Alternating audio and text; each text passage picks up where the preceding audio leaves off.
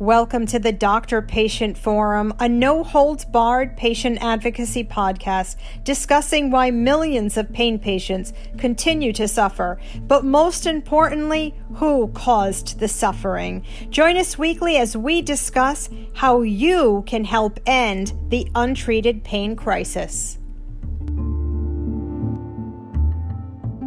Weekly and often daily, I get this question from a pain patient. Why did my doctor dismiss me? Why is my doctor forcing me down to 90 MME or 50 MME when I've been stable on higher doses for years? Why is my doctor all of a sudden making me choose between a benzo and an opioid? Why is my doctor dismissing me because I'm on a benzo when I've been on both of these for five years and have had no problem? Why in the world is a doctor dismissing me based on a urine screen that they say I failed that I know I didn't fail? I'm making you a mini podcast today to answer one aspect of why I think these things are happening. I hope you enjoy this mini podcast episode.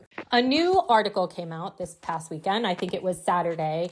And it was a link to a new webinar, a new video put out by Bureau of Justice Assistance's BJA Comprehensive Opioid Stimulant and Substance Abuse Program. It's with the PDMP TTAC, which stands for Prescription Drug Monitoring Program Training and Technical Assistance Center. The links have been broken since I saw it, and I've tried to share it a few times, and I haven't been able to share it, but I have still had access to it. So I decided to make a mini podcast so I can share this with you because I don't know if you guys saw our four part series on NarxCare and PDMP. Um, I highly recommend that you listen to those because this is something that I focus on a lot. I've said for years that I think the only way that they were able to pull off what they've pulled off with litigation and going after doctors is through PDMP and prescription drug databases and different risk scores and analytics. And now there are quite a few experts interested in studying it, which I'm grateful for. And I just hope it gets more regulation. That's definitely one of our goals to have PDMP transparency, PDMP risk score regulation and transparency. So that's that's for sure a long-term goal. I wanted to share this with you because there's two small quotes that I really want you to listen to. And then I'm going to comment a little bit after the quotes and explain to you why I think these are very important to understand. Unsolicited re- reports. For those of you that don't know, unsolicited reports or push notifications are generated by the PDMP based on different criteria that they have in place and sent to the uh, doctor or pharmacy based on that criteria so that those folks could be aware that one of their patients may be engaged in in uh, doctor shopping or maybe at risk of overdose or just doing something depending on the criteria that needs to be brought to the medical professional's attention. And so, whenever the, the criteria is met, the PDMP will send out uh, either and when I did it, we put them in the mail, but uh, it's an electronic notification to the doctor to go generate the PDMP report or retrieve the report. Right now, there are 41 that are sending unsolicited reports to prescribers and dispensers. Seven are doing prescribers only, and nobody's doing dispensers only. I want you to notice something. They said that unsolicited reports, which they explained what that was, are sent out to doctors or pharmacies to alert them when one of their patients may be engaged in doctor shopping or doing something depending on the criteria that needs to be brought to the attention of these healthcare workers, right? What didn't they say in this? They didn't say what those criteria are. They didn't talk about that. They didn't say how they are made, who makes them, and list what they are. There needs to be regulation and transparency about what these criteria are in every state. You hear them, they go on to say that they send these out to, to in 41 states to both um, prescribers and dispensers, dispensers being pharmacies. It's based on these criteria. We've had a podcast on on red flags, and we went into detail about certain red flags. Well, I'm assuming that's what these criteria are, right? We we've heard different states like I know Arkansas some of the criteria would be even prescribing cough medicine with codeine in it or prescribing a pure formulation, meaning like oxycodone without the Tylenol in it because they say those are easier to abuse. Um, and then we come to the red flags that to me are the most problematic distance from patient to prescriber, number of prescribers in a two year period. So, distance of patient to prescribers, we saw those mileage listed in, I believe it was NarxCare's patent, where it was, I think, 25 miles from patient to doctor in the city and 40 miles elsewhere you know, back in the day when there were pill mills in Florida, they say they had people like all piling in a van from different states and driving down there, getting their drugs and coming back and selling them to people, right? These really weren't over prescribing doctors. These were pill mills, these were drug dealers. Okay, that was what, 1999? Today, we have patients who regularly are dismissed or lose access to their provider for a variety of reasons, and they can't find another doctor. Many can't find another doctor in their state, let alone within their town, because they don't exist anymore. And the ones that exist, they don't take abandoned patients. They don't want to be flagged, right? Because then they're going to be flagged too. Immediately, that sets up pain patients who have been dismissed to be flagged again and again and again. And the other one is number of prescribers. Now, a, a common one is two or more prescribers in a two year period. But that doesn't account for if you have multiple doctors in your one practice. They all have a different DEA number. So, say a doctor's on vacation and another one's covering them, that's going to be a second prescriber. Or, God forbid, you go to the hospital and when you're dismissed, they're like, hey, we wrote you five Vicodin, you can pick it up at the pharmacy here. That's another pharmacy and another prescriber.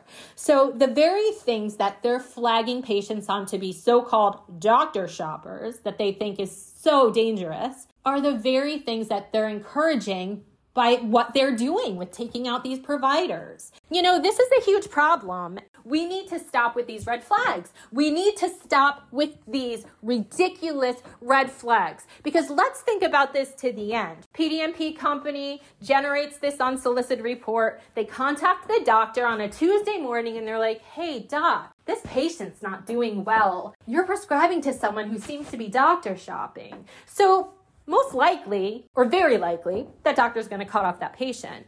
But also, as Jen Oliva has stated many times, what happens to the rest of those patients they see for the week? They're probably going to be like, mm, I don't want another one of these reports. So I'm going to cut this person down, cut this person down, dismiss this person. Oh, they failed a urine screen three months ago. That's a reason to get rid of them because I need them off because I can't have these unsolicited reports anymore.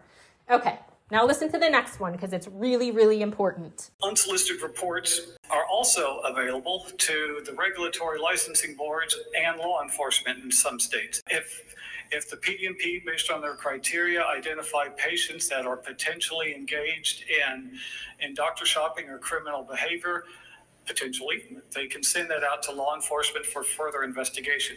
For the regulatory agencies, the PDMP will generate reports.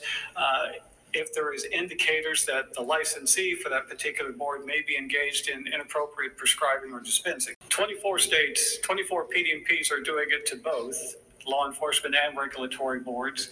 11 are doing it for the boards only, and four are doing it for law enforcement only. And there it is. The PDMP itself can generate these unsolicited reports to both law enforcement and regulatory agencies, such as the state medical boards, if based on certain criteria, these doctors are prescribing to patients engaged in so called criminal activity or doctor shopping, or if they just think based on these criteria that it's inappropriate prescribing. So let's define inappropriate prescribing. Oh, wait, you can't? You can't define that?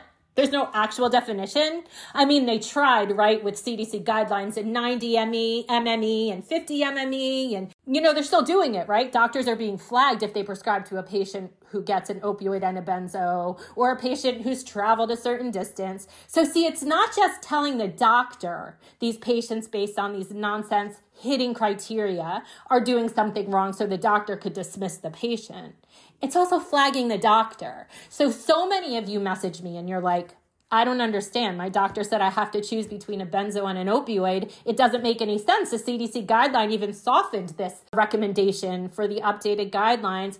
Well, now it'll make sense because these doctors are being flagged based on these criteria. So, why would they prescribe to us? Why would they allow somebody to be over 90 MME or over 50 MME or on an opioid and a benzo? Why? Like? I, I don't think I would if I were a doctor. But the doctors have become the scapegoat of, of all things bad because now they're getting in trouble for abandoning patients, which they shouldn't be abandoning patients. I'm not saying they should, but they're also getting in trouble for prescribing. There's a real problem here. These doctors aren't just losing their licenses, they're going to prison. And I know people are saying, oh, well, they have to do something egregious to go to prison. But I don't agree with that necessarily because you just heard this could get sent to law enforcement based on certain criteria showing the patient is drug seeking. And we all know those criteria, number one, are private. They don't tell you what they are. And number two, don't really say a whole lot. So they're going to take these doctors out, or the doctors are going to dismiss these patients, putting these patients at higher risk of overdose, putting all of the patients that that doctor has that now lost a provider at risk of overdose.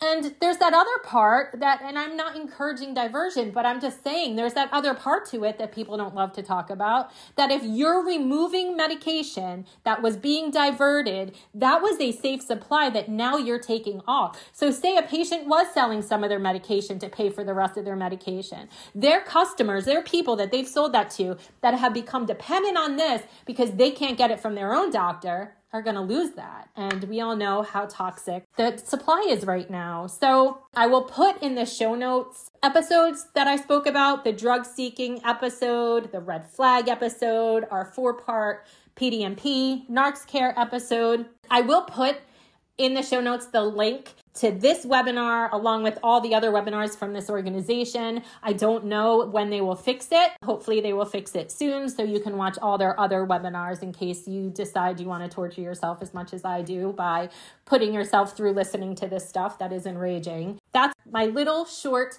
mini podcast for the day so you can hear exactly why doctors won't prescribe to you why they're dismissing you, and why your doctor is getting in trouble. One thing I forgot to mention with the updated guidelines in November of 2022, as we all know, they removed dose and duration thresholds, which is the MME limits of, of 90 and even some 50, and then they removed the duration of three to five days for, I guess, acute pain issues. So, media was celebrating or saying that patients should celebrate. And then you had doctors being told, oh, they could prescribe now. It's so much easier. I was glad for the update, but I mean, I didn't think it went far enough, but I was glad for the update. But even more than that, I was glad when they started removing these thresholds from these risk scores and the PDMP and all the state laws. Wait, they didn't? They they didn't do that? They didn't remove them? You mean the PDMP flags and criteria haven't been updated? Well, what about the risk scores on doctors and patients like um, Office of Inspector General or NarxCare with Bamboo Health? They must have updated it, right? I don't I don't think so. I mean, we wouldn't know, right? Because it's black box, but I don't think they have. Well, surely the state laws have been removed since CDC is now saying, whoops, you know, we kind of messed up. We shouldn't have done that. It hurt people, so we're removing it. Wait, that's not happening either? Oh. Oh, it all makes sense to me now why the updated CDC guidelines didn't really do a whole lot to help anyone. Okay. Now I get it. Thank you for listening. We will be publishing another short episode with Claudia and me talking about what is in the future for the Doctor Patient Forum.